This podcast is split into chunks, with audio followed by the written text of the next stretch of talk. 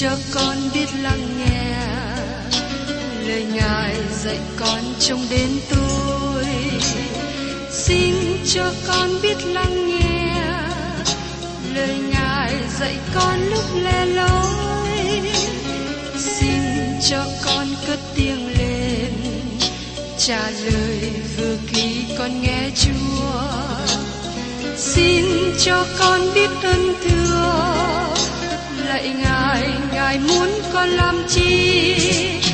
Lời Ngài là sự sống của con, lời Ngài là ánh sáng nơi con, lời Ngài làm chứa chan hy vọng, là đường để con không dối bước. Lời Ngài đêm trên đất niềm vui, trọn vẹn ngàn tiếng hát đầy vơi. Lời Ngài đổi mới cho cuộc đời, lời Ngài hạnh phúc cho chân ai. Xin cho con biết lắng nghe lời Ngài dạy con trong cuộc sống. Xin cho con biết lắng nghe lời Ngài từng theo bước đời con. Xin cho con biết sẵn sàng chờ đợi và vẫn nghe theo Chúa. Xin cho con biết sẵn sàng thực hành lời Chúa đã truyền ban. Hân hoan chào mừng quý vị đến nghe chương trình Tìm Hiểu Thánh Kinh. Đây là một chương trình học Kinh Thánh liên tục và hệ thống trong thời gian 5 năm. Chúng ta sẽ lần lượt khảo sát từ Sáng Thế Ký cho đến Khải Huyền. Mục sư tiến sĩ Mạc Kỳ là người được Chúa dùng để sáng lập và thực hiện chương trình này. Ông tin rằng lời của Đức Chúa Trời có khả năng đáp ứng mọi nhu cầu cho tất cả mọi người trên thế giới, không phân biệt chủng tộc, văn hóa, trình độ tuổi tác hay phái tính. Ước mong quý vị theo dõi liên tục và giới thiệu cho thân nhân, bạn hữu cùng đón nghe. Kính chào quý vị và các bạn.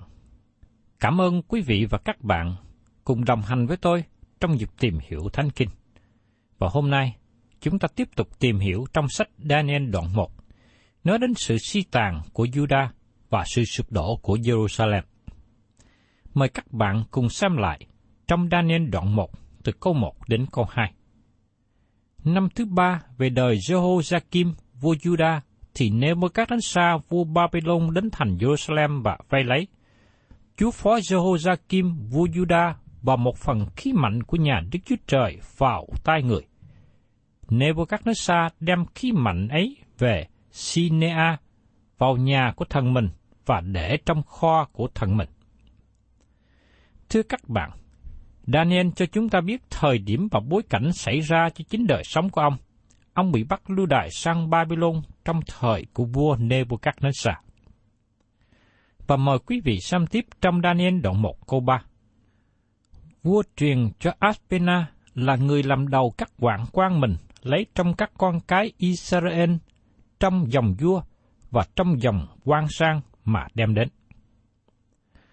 Vua Nebuchadnezzar luôn tuyển chọn cho chính ông những người tốt nhất từ những người bị bắt làm phu tù.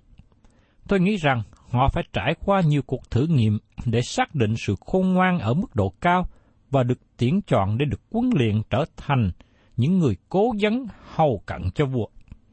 Chúng ta thấy rằng Daniel được bao gồm trong nhóm được tuyển chọn này.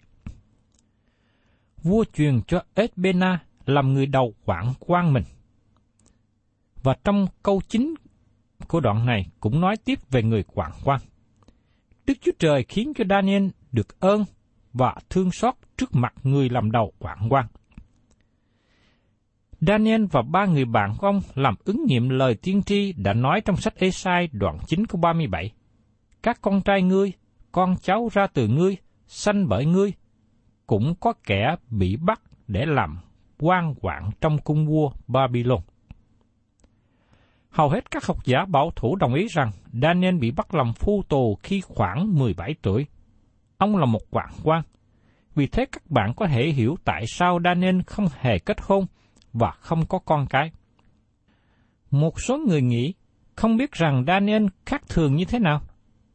Thật ra, Daniel không có khác thường chi hết. Đây là những điều mà vua làm cho Daniel và các quản quan. Nó không giật mất đi sự phát triển tinh thần của các thanh niên trẻ này. Nó nhằm thực hiện mục đích của vua để khiến cho những thanh niên này trở nên dễ dạy, dễ sai khiến. Nó cũng làm cho các thanh niên này dùng mọi thì giờ, nỗ lực và khả năng của mình vào việc học hỏi. Chính vì việc muốn làm cho các thanh niên này dùng mọi thì giờ cho việc học tập mà khiến họ trở thành các quan quan. Và Daniel là người ở trong nhóm này. Mời quý vị cùng xem tiếp trong Daniel đoạn 1 câu 4. Mấy kẻ trai trẻ không có tật nguyền, mặt mày xinh tốt, tập mọi sự khôn ngoan, biết cách trí, đủ mọi sự thông hiểu khoa học, có thể đứng chầu trong cung vua và dạy học thức về tiếng của người canh đê. Tôi muốn các bạn nhận biết rằng, Kinh Thánh không phải được viết bởi những người khờ dại. Kinh Thánh không phải được viết bởi những người thiếu hiểu biết. Trước đây, chúng ta đã thấy Môi-se là người đã học biết tất cả những sự khôn ngoan của xứ Ai Cập. Người Ai Cập thời bấy giờ phát triển rất sớm, họ biết được khoảng cách mặt trời và biết trái đất này hình tròn. Nhưng có một số người Hy Lạp đến sau này nói rằng trái đất này bằng phẳng. Nhưng Kinh Thánh không bao giờ dạy điều đó. Kinh Thánh nói rằng trái đất này hình tròn, như được đề cập trong Esai đoạn 40 câu 22. Daniel là một người trẻ nổi bật. Ông ở trên cao của danh sách những người thanh niên trẻ được tuyển chọn vào trong cung vua của Nebuchadnezzar. Sứ đồ Phaolô là người viết Kinh Thánh Tân Ước, cũng có sự thông sáng lỗi lạc. Tất cả những người trẻ và thông sáng được trọng dụng trong thời của họ. Tôi lấy làm thất vọng bởi một số người cho rằng Kinh Thánh được viết bởi những người thiếu hiểu biết. Nếu các bạn có cảm nghĩ như vậy, các bạn đã lầm. Daniel là một thanh niên thông sáng, và ông là một trong số rất ít những người được dạy ở mức cao như vậy. Trong thời bấy giờ, người học tập mọi sự khôn ngoan, biết cách trí, đủ sự thông hiểu khoa học, và được dạy học thức về nhiều lĩnh vực khác nhau. Và tiếp đến, trong Daniel đoạn 1 câu 5. Vua định mỗi ngày ban cho họ một phần đồ ăn vua ăn và rượu vua uống, hầu cho khi đã nuôi họ như vậy trong 3 năm rồi, thì họ đứng chầu trước mặt vua. Đây là thức ăn của những người ngoại giáo, và nó bao gồm các súc vật chẳng thanh sạch và những thức ăn đã được cúng các thần khác. Xin nhớ rằng, Daniel là người Do Thái, là người sống theo lời dạy của luật pháp Môi-se. Người Do Thái được bảo không được ăn các thịt từ súc vật không thanh sạch, hay không được ăn những đồ đã cúng các thần khác. Trước điều đó, Daniel có một quyết định sống cho Đức Chúa Trời. Mời quý vị cùng xem tiếp trong Daniel đoạn 1, câu 6 đến câu 7.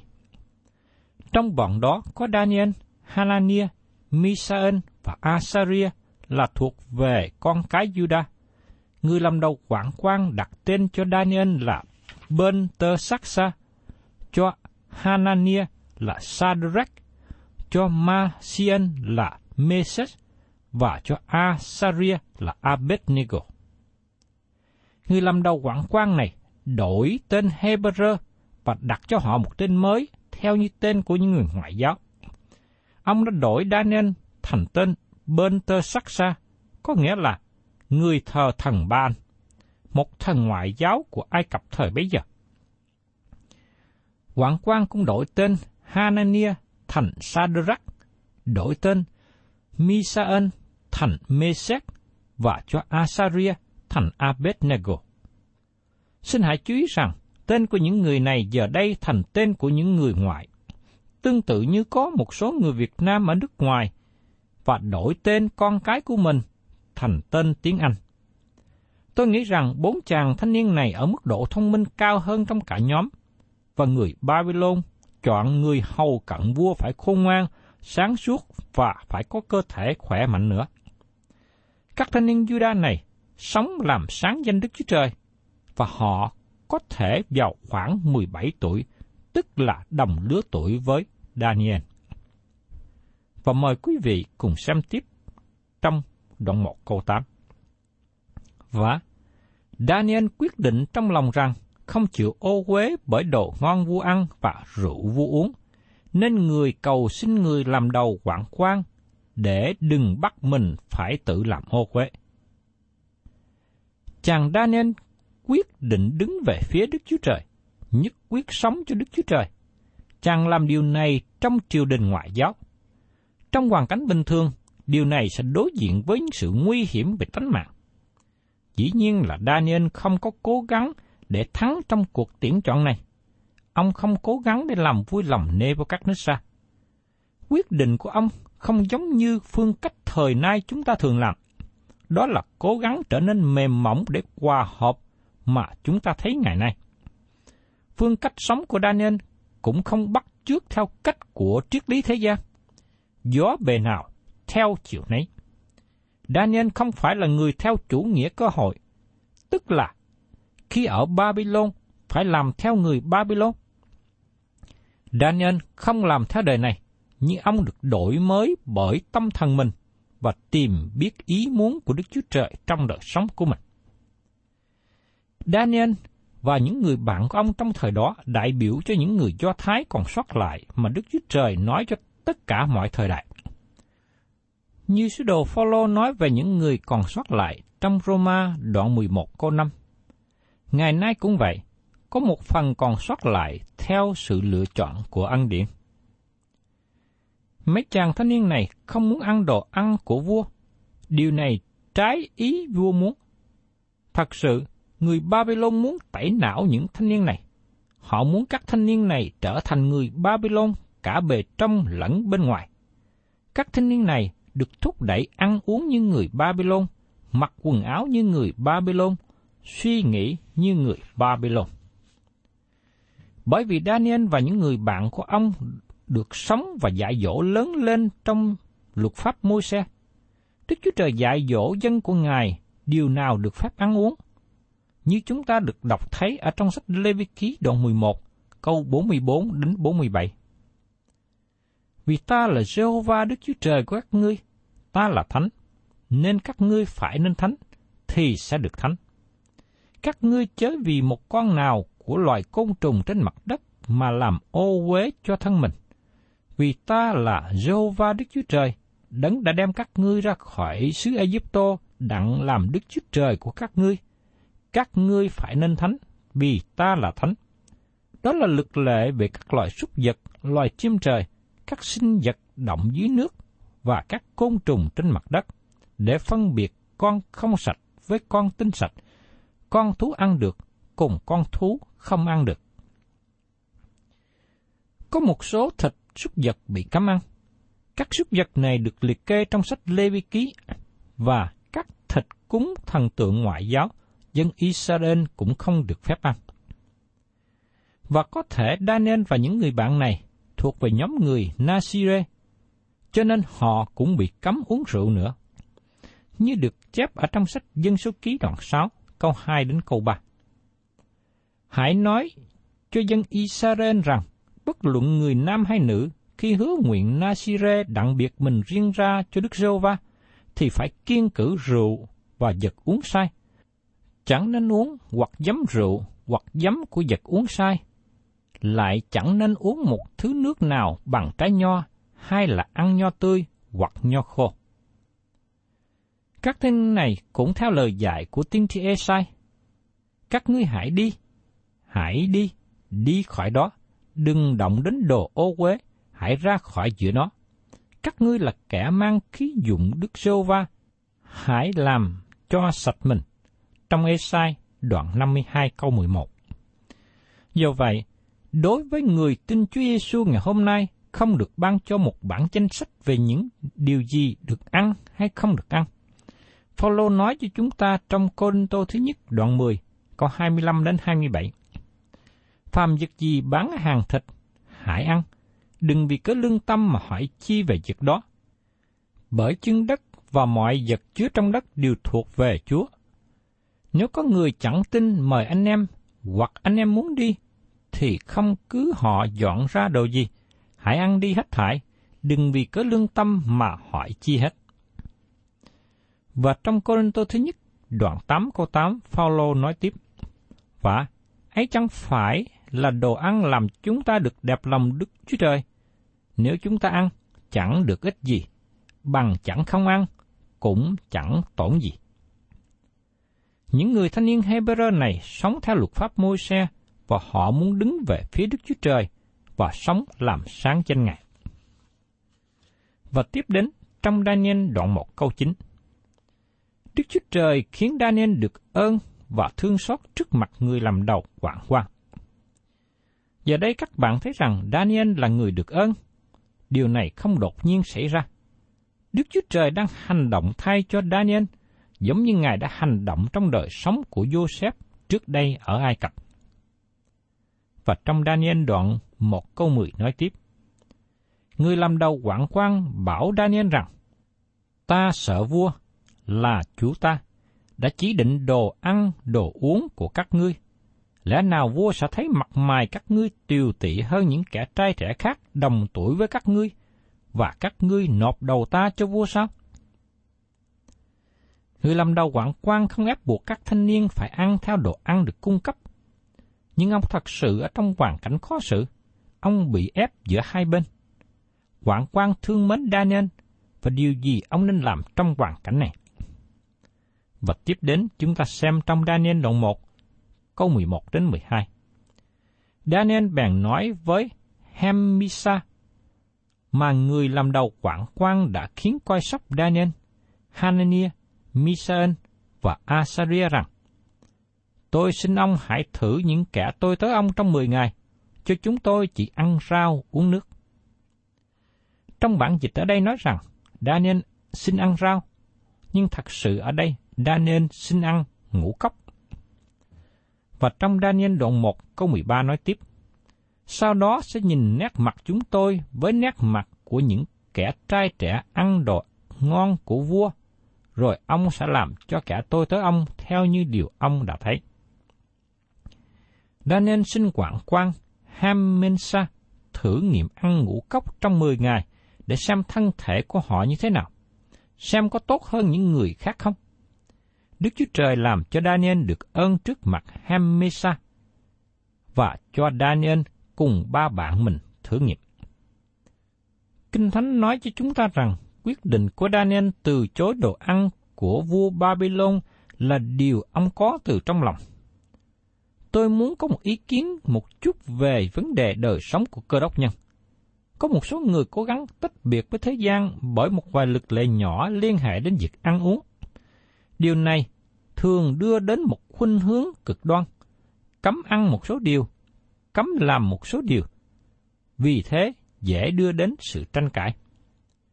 Trong lịch sử Hội Thánh, chúng ta thấy có một số thời kỳ khi mà con người cố gắng sắp đặt một hệ thống luật lệ về những việc nào được làm và không được làm. Trong giai đoạn đầu thì hệ thống rất tốt, nhưng sau đó đi đến chỗ tệ hại. Thí dụ như hệ thống tu viện được hình thành trong thời kỳ của đế quốc La Mã. Lúc ban đầu các tu viện này được lập nên để chống lại tệ trạng trụy lạc, châm đảng trong xã hội thời bấy giờ. Nhưng thời gian sau đó, tình trạng trở nên tệ hại hơn và sự trụy lạc xảy ra ngay trong các tu viện. Xin chúng ta nhớ lại lời Chúa Giêsu nói với người Pha-ri-si. Hỡi các ngươi là người Pha-ri-si, các ngươi rửa sạch bề ngoài chén và mâm, song bề trong đầy sự trộm cướp và điều dữ. Trong Luca đoạn 11, câu 39. Nói một cách khác, rửa cái ly sạch bên ngoài, nhưng bên trong lại dơ, giống như cái mã tô trắng bên ngoài, nhưng bên trong chứa xác người chết. Và tiếp đến chúng ta cùng xem trong sách Tích đoạn 3 câu 4 câu 5 nói cho chúng ta biết như sau. Nhưng từ khi lòng nhân từ của Đức Chúa Trời là cứu Chúa chúng ta, và tình yêu của Ngài đối với mọi người đã được bày ra, thì cứu chúng ta, không phải cứu về việc công bình của chúng ta đã làm, nhưng cứ theo lòng thương xót Ngài bởi sự rửa về sự lại sanh và sự đổi mới của Đức Thánh Linh. Nếu muốn có đời sống thánh khiết, trước nhất chúng ta cần phải nhận lãnh sự sống từ Đức Chúa Trời. Chúng ta cần phải được sanh lại từ trên cao. Daniel có một quyết định trong lòng muốn sống cho Đức Chúa Trời, như được nói trong câu thứ 8. Nó bắt đầu từ trong lòng của Daniel. đời sống cho Chúa cần phải được thúc đẩy từ trong lòng. Đây nên là kinh nghiệm của mỗi chúng ta ngày nay. Chúng ta luôn bị lôi kéo sống theo thế gian này, và chúng ta cũng không thể nào nhảy ra khỏi thế gian. Nhưng Chúa Giêsu nói rằng, dầu chúng ta ở trong thế gian, nhưng chúng ta không thuộc về thế gian. Lời Chúa nói trong Ma-thi-ơ đoạn 6 câu 24, chẳng ai được làm tôi hai chủ, vì sẽ ghét người này mà yêu người kia, hoặc trọng người này mà khinh người kia. Các ngươi không thể làm tôi Đức Chúa Trời, lại làm tôi Ma-môn nữa. Chúng ta không thể nào phụng sự Đức Chúa Trời bằng cách theo một số luật lệ nào đó. Chúng ta cần có mục tiêu trong lòng. Chúa nói rằng, điều ra từ lòng chúng ta mới đem đến sự sống. Những gì từ bên ngoài đặt vào không có quan trọng nhiều. Daniel có quyết định trong lòng. Ông vâng theo luật pháp của Đức Chúa Trời đã ban cho dân Israel, và điều đó trở thành lời chứng của ông ta. Và tiếp đến chúng ta xem trong Daniel đoạn 1 câu 14.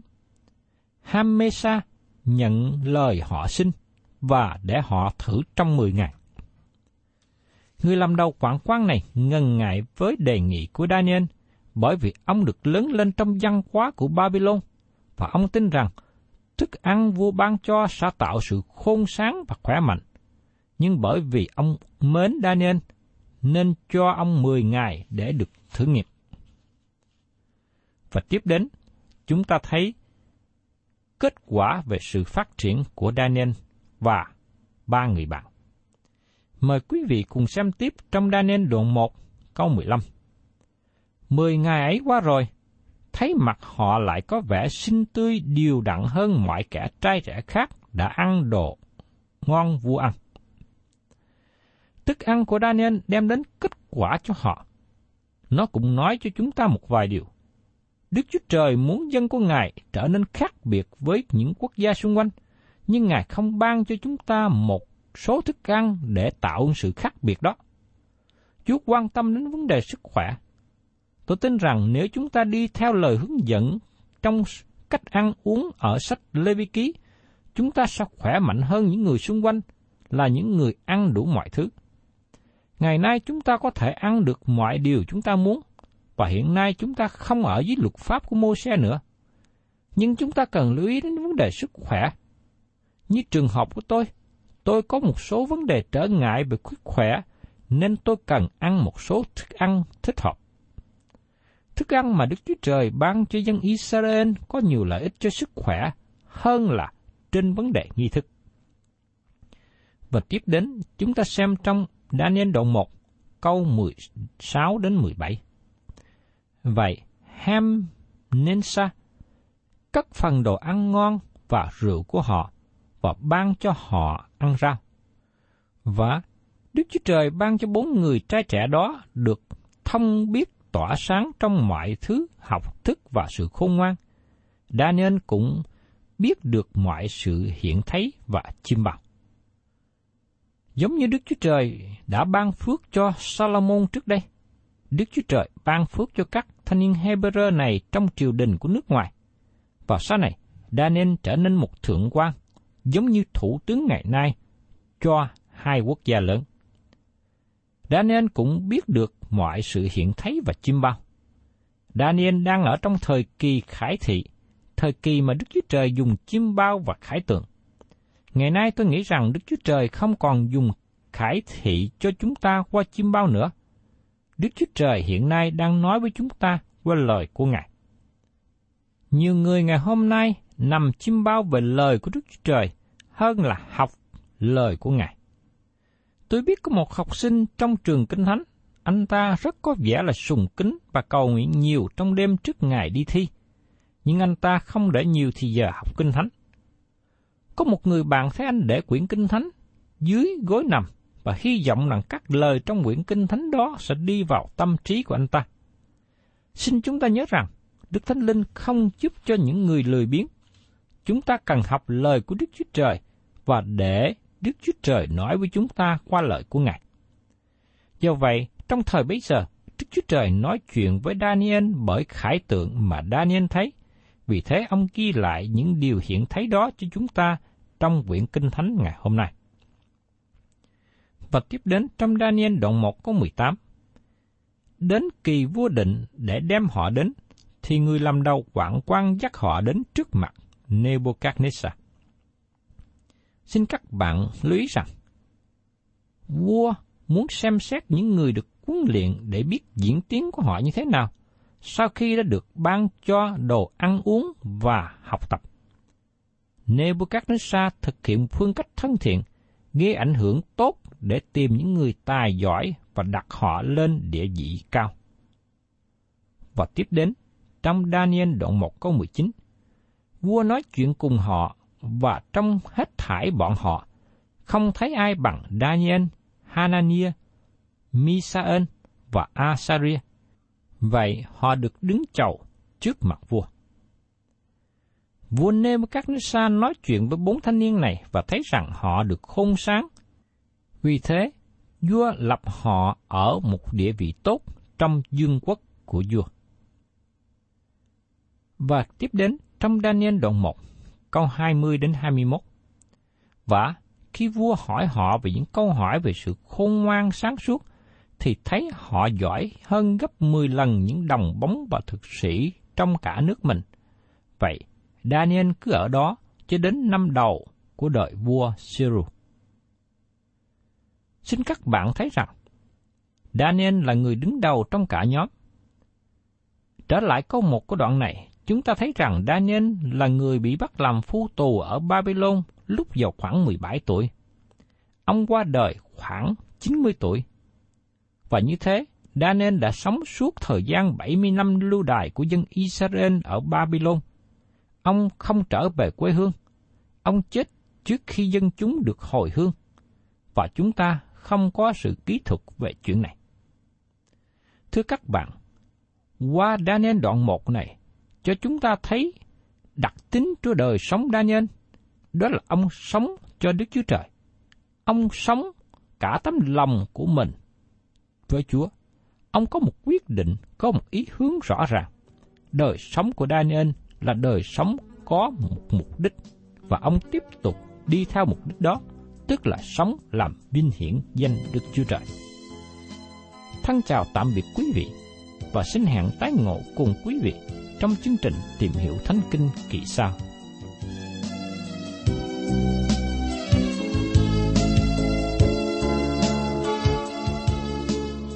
Cảm ơn quý vị đã đón nghe chương trình Tìm Hiểu Thánh Kinh.